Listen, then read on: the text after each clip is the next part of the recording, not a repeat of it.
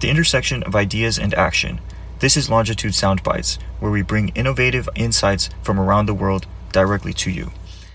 I'm Longitude Fellow Armando Sanchez from the University of St. Thomas, and today I will be presenting a soundbite by Micah Johnson, CMT, who was a senior analyst at Merrill Lynch until he started his own firm. Today he will be speaking to us about motivation and how external factors can affect motivation.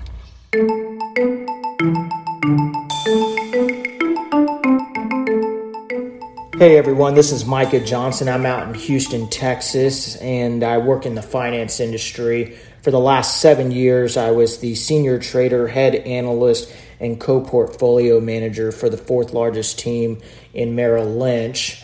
Uh, and I left in August of 2019 to start my own shop as I was finding opportunities for take private transactions where uh, we can we can produce superior performance relative uh, to a lot of other structures. So I left the firm to launch our own partnership to go after uh, these opportunities. So I wanted to talk to you today about motivation. So the way I've always thought about motivation is really focused around what I call the two I's, as in the letter I. So the first I would be influence. So when I think of motivation, it's something that is really awakened in you and that you express from the inside outward. But in, in order for motivation to be awakened in you, you really need to have influences that are external that uh, that feed into your daily uh, thinking and your daily approach to uh, to whatever projects or goals you're working on, no matter what that may be, whether at work or outside of work. And so, at the end of the day, to stay motivated, your influence, in my opinion, is most important. Your your external influences. So that can include the things you read daily, the things you listen to daily, whether it's audiobooks, whether it's music. Um, there's certain there's certain external influences that are going to that are going to contribute it po- contribute positively to uh, towards your goal and efforts, and some that will contribute negatively, and that includes the friends you have. Uh, I always have a saying that my mentor taught me in high school that show me your friends and I'll show you your future. Because at the end of the day, whatever your influences are and whoever your friends are, uh, a lot of times that will help uh, really pave your path towards the future, whether positive or negative. So, the first I is influence, and influence uh, really drives.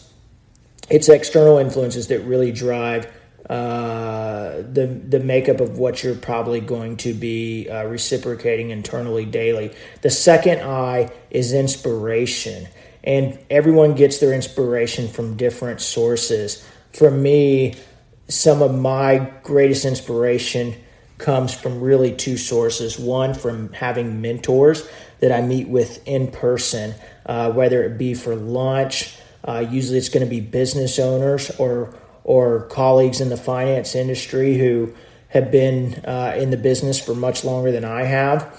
And so, uh, my first area of inspiration is really those mentors and those business owners who I can have those conversations with.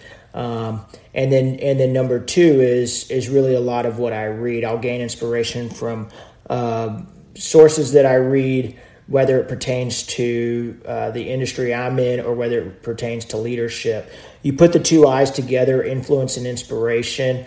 Um, if you consistently bring those external sources uh, into your daily activity, and uh, and feed the right sources in that are positive towards your goal and your motivations, then usually that will result in you being motivated.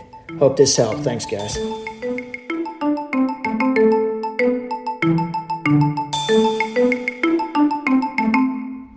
I agree with Micah Johnson that motivation can be determined by external factors. Without good inspiration and influences, it can be nearly impossible to complete your personal goals. I think it's wrong to assume that motivation comes naturally. Just as a person's health is determined by the quality of the food they consume, a person needs to feed their motivation to keep it thriving.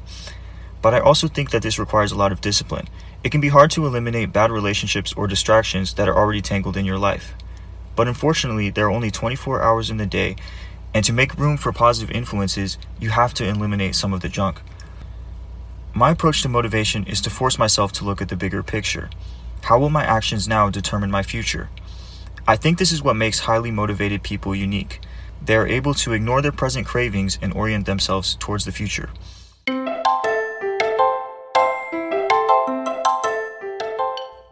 We hope you enjoyed today's segment. Please feel free to share your thoughts over social media and in the comments or write to us at podcast at longitude.site. We would love to hear from you. Join us next time for more unique insights on Longitude Soundbites.